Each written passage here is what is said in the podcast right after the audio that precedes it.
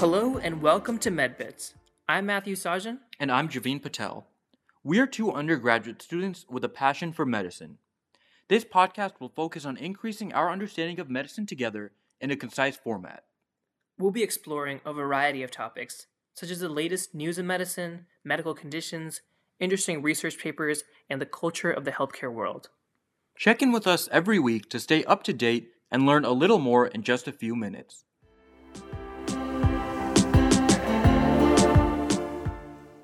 On this episode of MedBits, I'll be going over my experience in a multiple mini interview and what I might have done differently. To begin with, let's talk about what a multiple mini interview is. This is an interview format that is being increasingly adopted by medical schools and other organizations because it's said to help reduce the level of bias that your interviewer might have. Rather than a traditional interview where you might be talking to one person face to face for an hour or two, a MMI has you rotate between stations and answer different interviewers uh, with only a short amount of time at each of these stations. So this means that one interviewer is listening to, let's say, 10 respondents all answer the same question, and then reading their answers on that single question. For my particular MMI, we started off with a short orientation and then joined a platform that had been developed to facilitate the MMIs. I would start by clicking on a link that would open up a scenario or a question for me. These questions could be fairly common medical school questions, or they might deal with broader questions of ethics.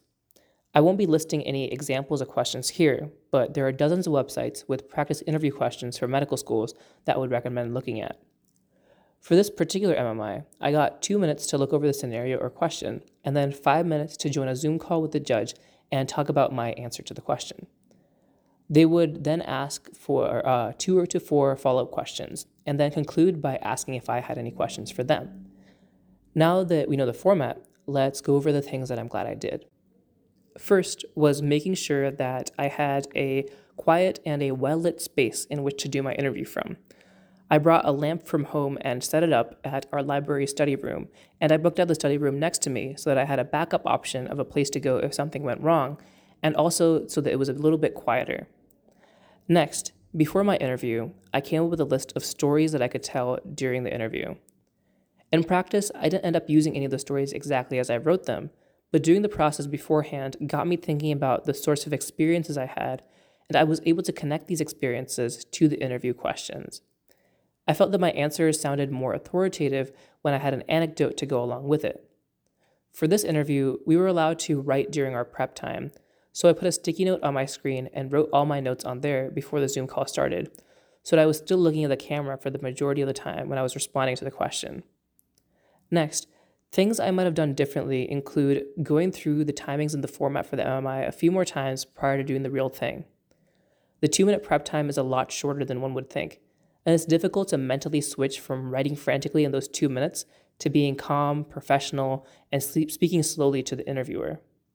Making that switch about seven times over the course of an hour is frankly exhausting, and it's something that I think practice could help with.